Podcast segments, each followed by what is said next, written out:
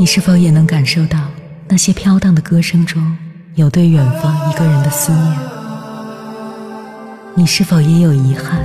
那些装进信封却始终没能寄出去的千言万语？你是否也走过从南到北那漫长的路？遇见，也错过那东来西去的人。当往事随风，亦成风。凌晨时分，跨越千山万水，讲述和倾听我们的故事。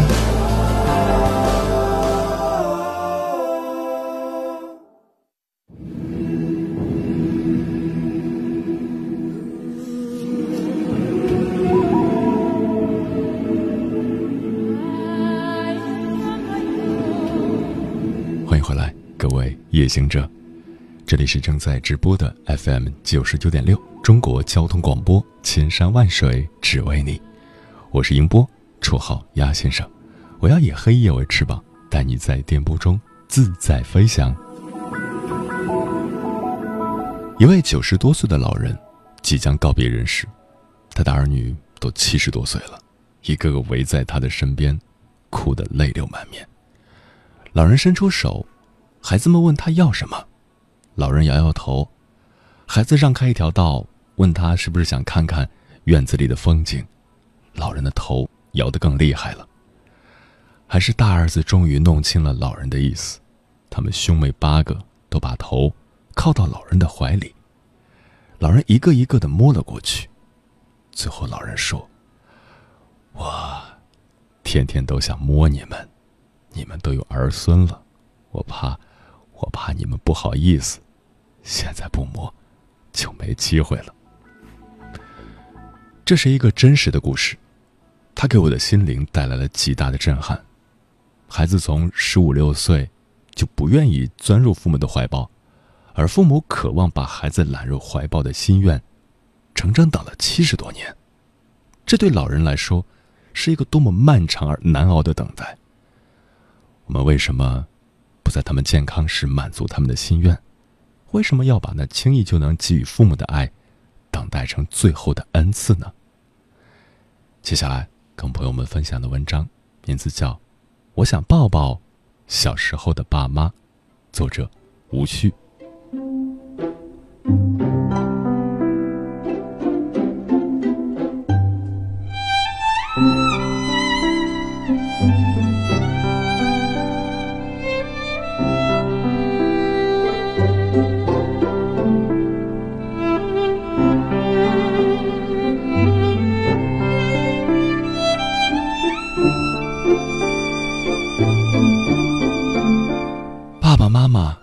真的变老了。人老了的最大特征是变得啰嗦了。每次打电话，絮絮叨叨的总是那些事儿。刚说过的一句话，没过两分钟又重复一遍。上次我妈给我打电话，开头一句是：“要是不舒服，你要记得去医院看看啊。”快挂电话时，临了又补上一句：“一定要去医院看看啊。”楼下那家健民药店有个老中医，就挺好，早点去，免得排队。说他啰嗦，他还不承认。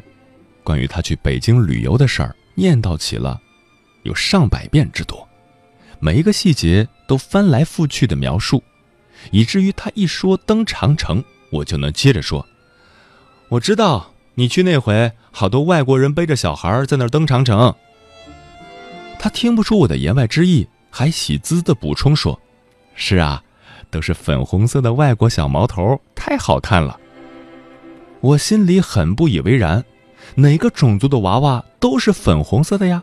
除了黑种人。这些陈芝麻烂谷子的事儿，我都听得两耳生茧了。不过也有听不厌的，我喜欢听爸妈讲他们小时候的事儿。爸妈的童年记忆离不开两件事儿，一是劳动。二是饥饿。妈妈有八个兄弟姐妹，家里人口太多，分到每个人嘴里的口粮都太少了。但那时候至少吃得饱了，只是没有足够的大米，只好用杂粮来代替。妈妈印象最深刻的就是吃红薯，她告诉我，早上吃的是整猪整羊，意思是光吃蒸红薯；中午是芝麻拌糖，意思是在饭上蒸一点红薯；晚上则是吹吹打打，吹的是微红薯，需要拍灰吹打。妈妈说这些的时候眉飞色舞，绘声绘色。我一直认为她有做民间说书人的潜质。作为听众的我，很为八个兄弟姐妹怎么抢食着急。想当年，我和弟弟很少没为抢好吃的打架。听到我的问题，妈妈白了我一眼，说：“哪会抢啊？一个个都可懂事呢，只是自己的那一份，想着要让给大人吃。”大人要干活呀，要是有客人来的话，就不上桌。物质生活这么艰苦的童年，也有快乐的一面。在妈妈的记忆中，他们兄弟姐妹都很有爱。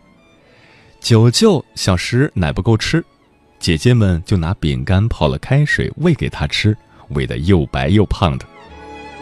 小舅是个馋小孩，如果哥哥姐姐们有什么好吃的不给他吃。他就顺势往地上一滚，说：“你以为我不会生气打滚啊？”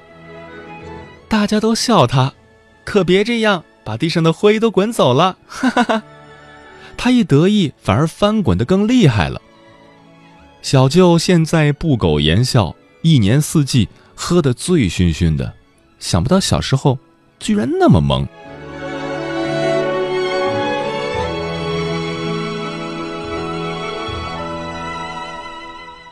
妈妈是大姐，经常要带着弟弟妹妹去田间山上找吃的，这对于小孩子来说是件很快乐的事。那时哪有什么零食啊？乡间孩子的一点美味，都是拜山爷所赐。妈妈说，她小时候到处都是野生的团鱼，也就是甲鱼。有时去草地里玩，脚一踏就能踩到个团鱼，赶紧提了回家，让外婆杀了。几个小的吃肉，大的分口汤喝，那汤真是鲜美呀！妈妈数十年后提起来，仍念念不忘。爸爸口才没妈妈好，也不习惯和儿女拉家常，所以关于他童年的事儿，我都是听妈妈和奶奶提起的。爸爸和妈妈一样，也出生在一个大家庭里，有五个兄弟姐妹。他也是老大。爷爷四十来岁就患病去世了，那是我最小的姑姑，还只有两岁。穷人的孩子早当家，有句话说“少年老成”，我爸是童年开始就十分老成。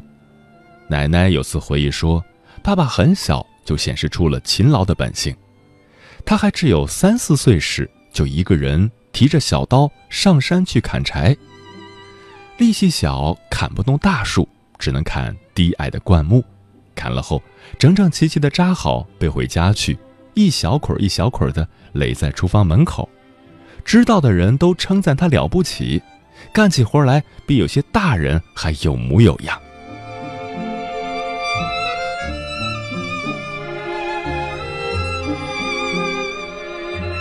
不知道为什么，每当听到这个故事。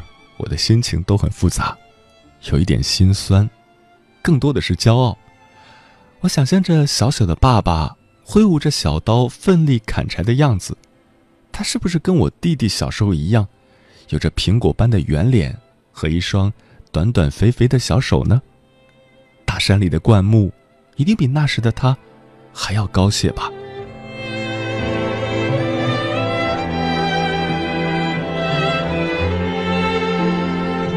正是因为这样勤劳勇敢，我爸一直挺瞧不上我和弟弟的，觉得我们又懒又馋，连双袜子都洗不干净。在老家时，我和弟弟都爱睡懒觉，迷迷糊糊中就听见爸爸清早起来拖地、擦玻璃、打扫屋子，一边打扫一边骂骂咧咧：“都这么懒，要不是我，这个家就成猪窝了。”在劳动方面，他苛求完美。连我妈干的活他都不满意。这么勤劳勇敢的爸爸，童年时也会犯全天下小孩都爱犯的毛病，好吃。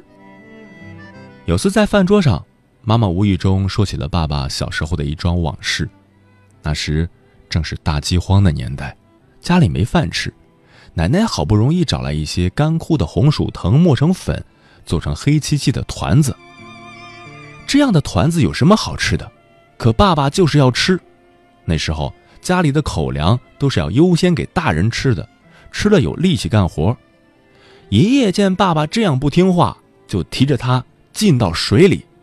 谁知爸爸一从水面浮出头，还是哭着说：“我要吃团子。”如此进了几次，不管他怎么哭，团子还是没吃着。听到这里的时候，我看着一桌子的菜，再也吃不下去，眼泪啪嗒掉到了饭碗里。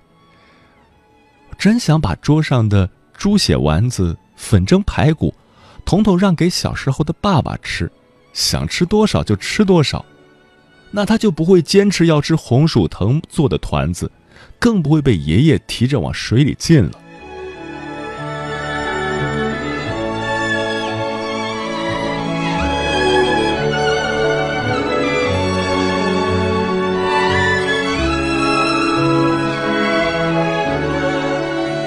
曾经有个烂大街的问题是：假如可以穿越时空，你最想去哪个时代生活？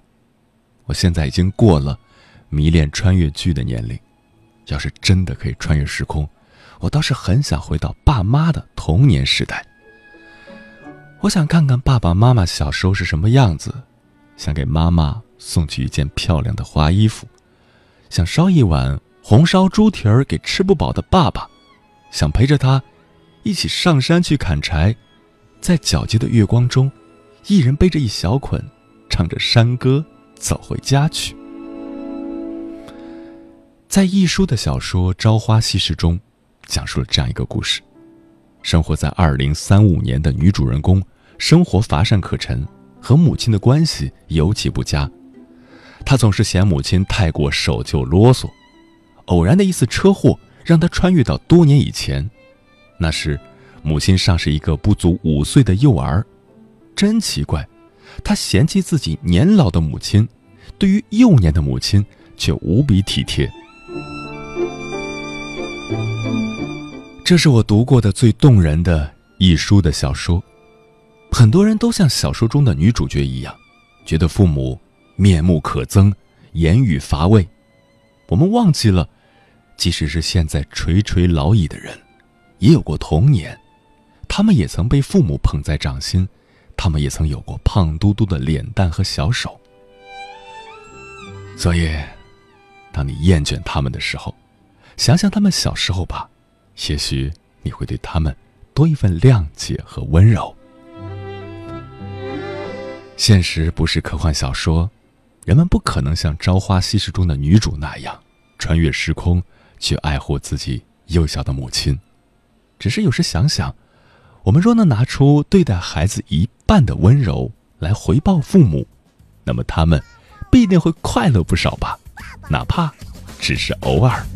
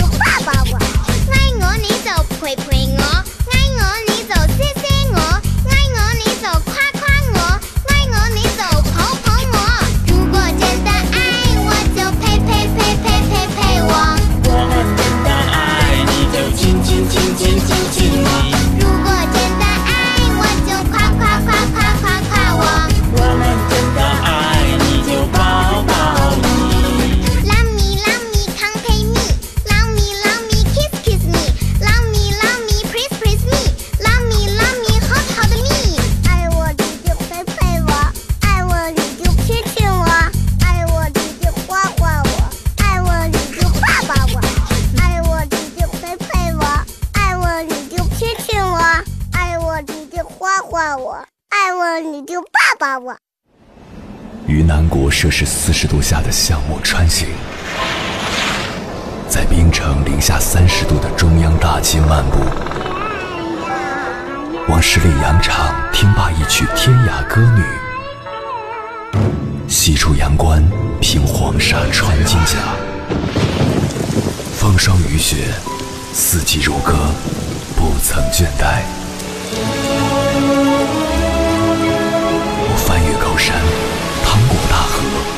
无所畏惧水深和火热，只为打破这千山万水的阻隔，与你相遇。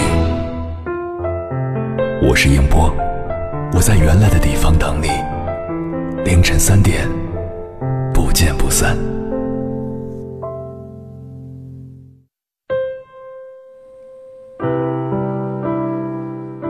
听友张娇娇娇说：“从我记事起就没有抱过爸爸妈妈了。记得爸爸总是把我们放在那个箩筐里，用扁担挑着我们回家。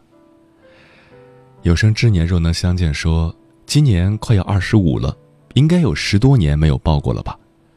小时候最喜欢爸爸背我，也最喜欢躺在他的膝盖边掏耳朵。小时候真好。是啊。”小时候做错事，受到父母的批评，我们总渴望父母宽容。如果爸妈把我们揽入怀抱，我们心里霎时间就拨云见日了。有时候跟父母好说歹说，他就是不原谅你。你一旦扑进他的怀里撒个娇，多大的事儿，父母就不计较了。令人遗憾的是，随着年龄的增长，我们越来越渴望逃离父母的约束。更不愿意扑入父母的怀抱。接下来跟朋友们分享的文章名字叫《抱抱妈妈》，作者荒野的石头。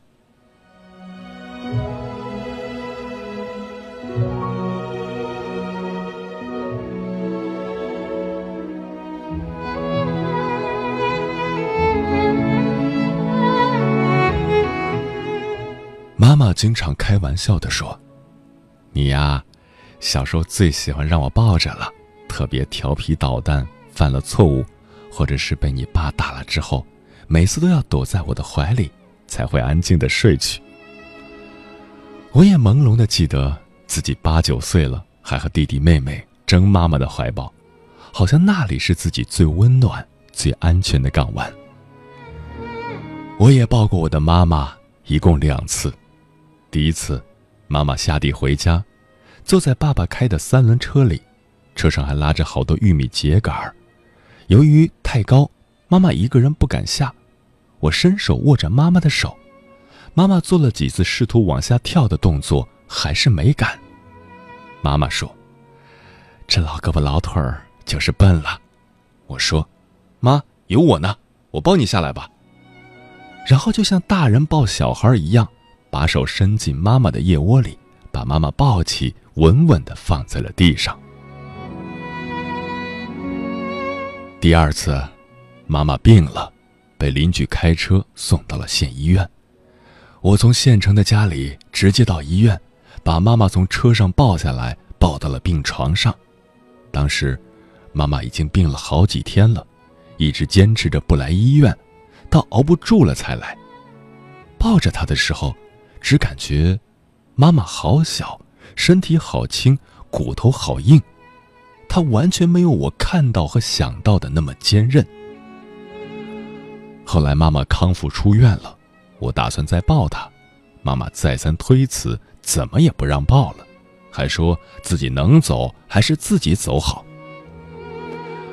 我曾好奇地问过妈妈：“妈，儿子是被您抱着养大的，您被儿子抱着是什么感觉呀？”妈妈说：“第一次，你把妈妈从三轮上抱下来，妈还有点不好意思呢。从来没有想过让儿子抱着，同时也感觉儿子长大了，顶天立地了，有担当了。妈妈老了也不用担心，以后有依靠了。同时还看了一下你爸爸，你爸只在一旁憨笑。第二次抱妈妈，是感觉你好紧张，手都在颤抖。”一口气跑了那么远，还爬了三层的楼梯，我当时迷迷糊糊的，就是担心你的腰受过伤。毕竟也是快五十的人了，别再撑着了。我听到这里，既高兴又有点伤感。我看到妈妈的眼睛也和我一样湿润了。孩子很小的时候，无忧无虑，年幼无知，弱小的生命需要呵护，妈妈承担了一切，在妈妈的怀里是幸福的。我相信，当我的妈妈老了，腿弯了，腰背驼了，眼睛花了，耳朵背了，走路蹒跚，需要照顾和孝敬了。她在儿子的怀里，也应该是幸福的吧。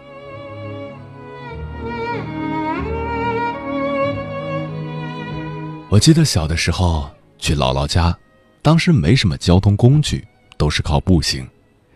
到姥姥家有十多里的路程，当时是不能返回的，至少需要住一天，所以就要带些衣物。每次如果爸爸也去，总是爸爸抱着妹妹，妈妈抱着弟弟。我一个人走，还要拿一些生活用品，很辛苦。再或者，妈妈带着我们去，她抱着弟弟，我领着妹妹，偶尔还要背妹妹走一段路。走累了，坐在路边休息的时候，能够在妈妈的怀里躺一会儿，也是无比的惬意。去抱抱妈妈吧，趁着妈妈还在，趁着我们还有这个机会，趁着我们。还有这个福分。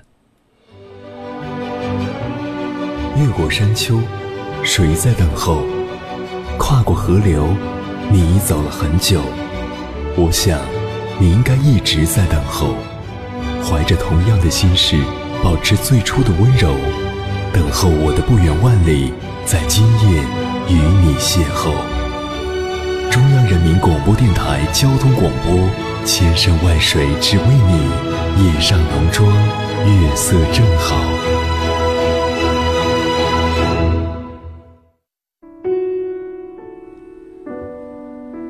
其实，我们完全可以主动的去抱抱爸妈，无论是在你工作生活顺利的时候，还是不如意的时候，无论是你当官了发财了，还是失魂落魄的时候，哪怕是世界上所有的路都走不通了。所有的地方都没有人收留你了，唯有老家是你永远的栖息之地，唯有爸妈的怀抱为你敞开，哪怕这个怀抱早已不再年轻，只要这个怀抱还在，就会在你最需要的时候包容你，温暖你。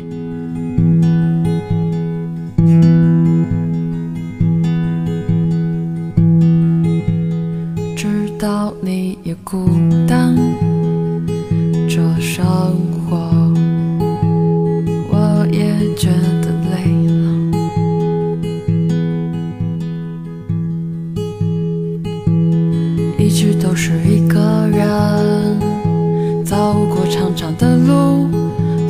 愿装作高山。